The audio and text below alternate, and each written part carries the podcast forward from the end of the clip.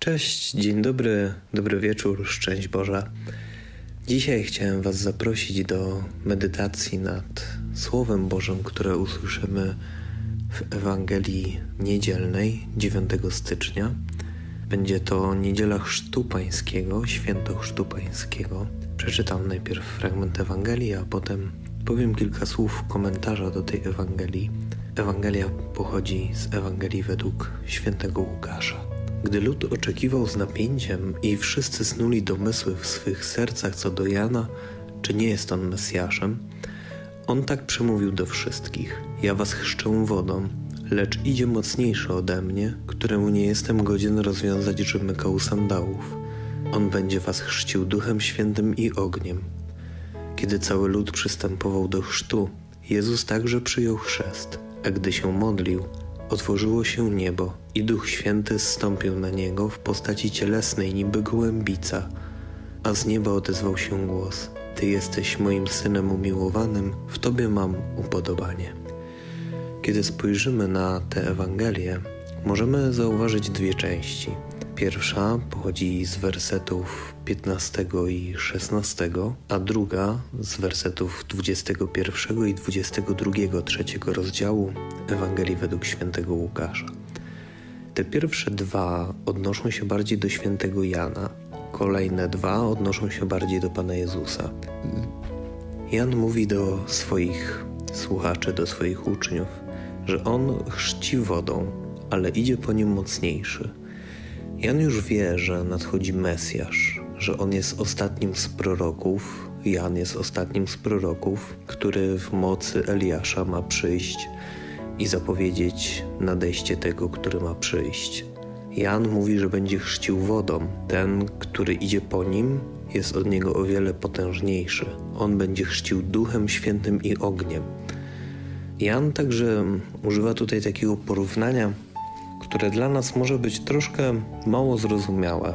Żydzi zapewne rozumieli go lepiej, zwłaszcza kiedy spojrzymy na kontekst biblijny. Rzemyk u sandałów. Dzisiaj już niewiele par butów, niewiele par sandałów ma rzemyki, ale w czasach Pana Jezusa, w czasach świętego Jana było to bardzo popularne odzienie. Trzeba też zauważyć, że rzemek u sandałów, czy w ogóle sandały, nosili tylko panowie, nie nosili ich niewolnicy. Niewolnicy chodzili boso. Jeżeli pan sobie zażyczył, to niewolnik nosił za nim sandały, rozwiązywał te sandały i umywał nogi panu. Jan mówi, że nie jest godzien rozwiązać Jezusowi rzemyka u sandałów. Pokazuje tu, jaką Jan rozumie, jak bardzo Jan rozumie to, kim jest Jezus jak bardzo pokazuje, że Jezus jest nieskończenie wyższy od Niego, nieskończenie większy i potężniejszy. Święty Hieronim, kiedy komentował ten fragment, odniósł się także do prawa lewiratu. Jest to takie prawo ze Starego Testamentu, które pojawia się w Księdze Powtórzonego Prawa, które nakazywało mężczyźnie wziąć za żonę żonę swojego zmarłego brata. Nie będę tutaj wchodził w szczegóły, czym było prawo lewiratu, bo to nie ma tutaj większego znaczenia. Prawo lewiratu zawierało też taką klauzulę, że jeżeli ktoś chciał wziąć tą kobietę za żonę, musiał zdobyć od niej sandał. Musiał ją zdobyć od tego brata zmarłego męża, ponieważ tamten brat miał pierwszeństwo do orzenku. Jan więc tutaj pokazuje, że nie przypisuje sobie roli oblubieńca, który ma poślubić oblubienicę Izraela. Tylko Jezus Chrystus jest tym boskim oblubieńcem, który poślubia Izraela. Tą niedoskonałą oblubienicę, którą jednak Pan umiłował, do której chce powrócić, której chce dać wszystko. Jan pokazuje tutaj swoje wielkie uniżenie wobec mistrza. Nie chce nawet rozwiązywać mu rzemyka u sandałów, ponieważ wie, jak bardzo jego mistrz jest potężniejszy od niego. Mistrz, Mesjasz, Jezus. No właśnie, Jezus pojawia się w drugiej części tej Ewangelii, ale nie pojawia się w jakimś wielkim, spektakularnym wydarzeniu.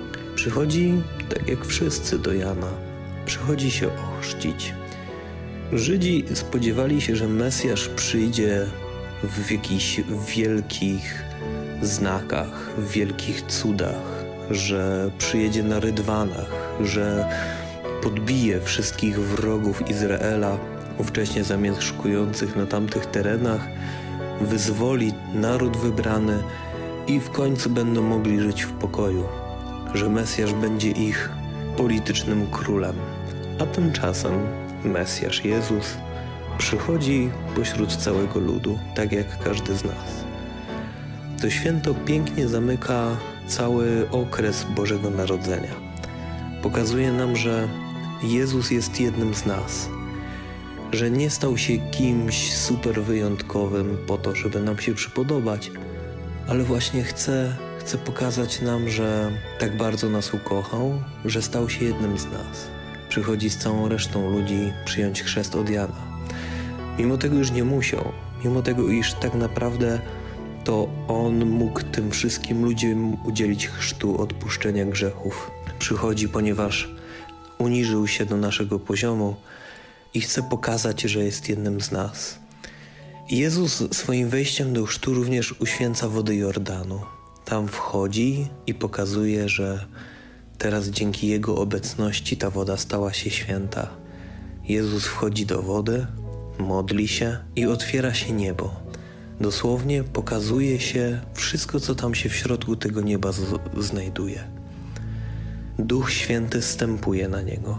Stępuje w takiej postaci cielesnej jak gołębica. Często na naszych obrazach czy jakichś wizerunkach przedstawiany jest właśnie w formie tej gołębicy.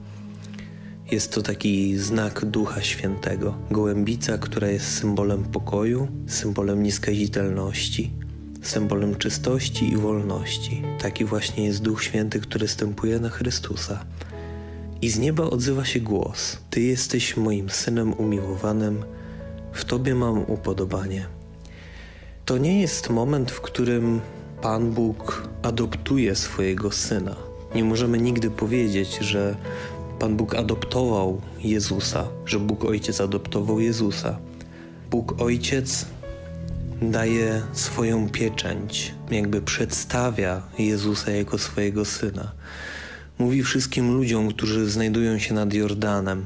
Mówi to Janowi, mówi to wszystkim tym ludziom, po to, żeby uwierzyli, kim jest tak naprawdę Jezus. Czy jednak my potrafimy znaleźć w sobie wiarę, żeby w to uwierzyć, że Jezus jest Jego synem umiłowanym? Co więcej, jeżeli zastanowimy się nad tym fragmentem, to my również dzięki sakramentowi chrztu jesteśmy włączeni w chrzest Pana Jezusa. I te słowa Ty jesteś moim synem umiłowanym możemy odnieść również do siebie. Pan Bóg mówi to do każdego i do każdej z nas. Ty jesteś moim synem, moją córką umiłowaną. W Tobie mam upodobanie, Ciebie kocham, dla Ciebie chcę wszystkiego. Pan Bóg niesamowicie pokazuje nam tutaj, jak mu na nas zależy. Daje nam Jezusa, który przyjmuje na siebie nasze słabości, który przychodzi tutaj, żeby nas zbawić z każdego grzechu i mówi nam, że jesteśmy Jego umiłowanymi dziećmi, że nas kocha najbardziej na świecie, że nam da wszystko, czego potrzebujemy, czego naprawdę potrzebujemy, a nie tylko czego chcemy. Chrzest w jest ważnym wydarzeniem. Pokazuje nam, jak ważne są też symbole w naszym życiu. Jak ważnym symbolem jest symbol wody, symbol ognia, symbol gołębicy i wiele innych symboli, którymi żyjemy na co dzień w chrześcijaństwie. Zastanówmy się przy tych rozważaniach i przy swojej osobistej modlitwie nad symbolami, które nam towarzyszą codziennie, nad symbolem chleba nad symbolem wina, nad symbolem wody, nad symbolem soli i ognia, te, które obserwujemy w kościołach, te, które mamy w naszym domu, jak one są dla nas ważne i co one dla nas znaczą, a przede wszystkim jak wyrażają one ich Chrystusa. Pan Jezus w trakcie świąt Bożego Narodzenia staje się jednym z nas, pokazuje nam swoje ludzkie oblicze. Bóg staje się człowiekiem. Bóg staje się mi bliski. On nie chce być gdzieś daleko, wysoko w niebie, nieobecny. On chce być tu i teraz. Przy mnie, przy Tobie, przy każdym z nas. Chce pokazać, że nas bardzo kocha, że się o nic nie gniewa, tylko że chce być blisko nas. W Jezusie przebaczył nam wszystkie winy. Pamiętajmy o tym, kiedy będziemy medytować Ewangelię na Niedzielę Chrztu Pańskiego. Dziękuję za to, że słuchałeś. Zapraszam do obserwowania mnie na Instagramie, na Facebooku i do usłyszenia z Panem Bogiem.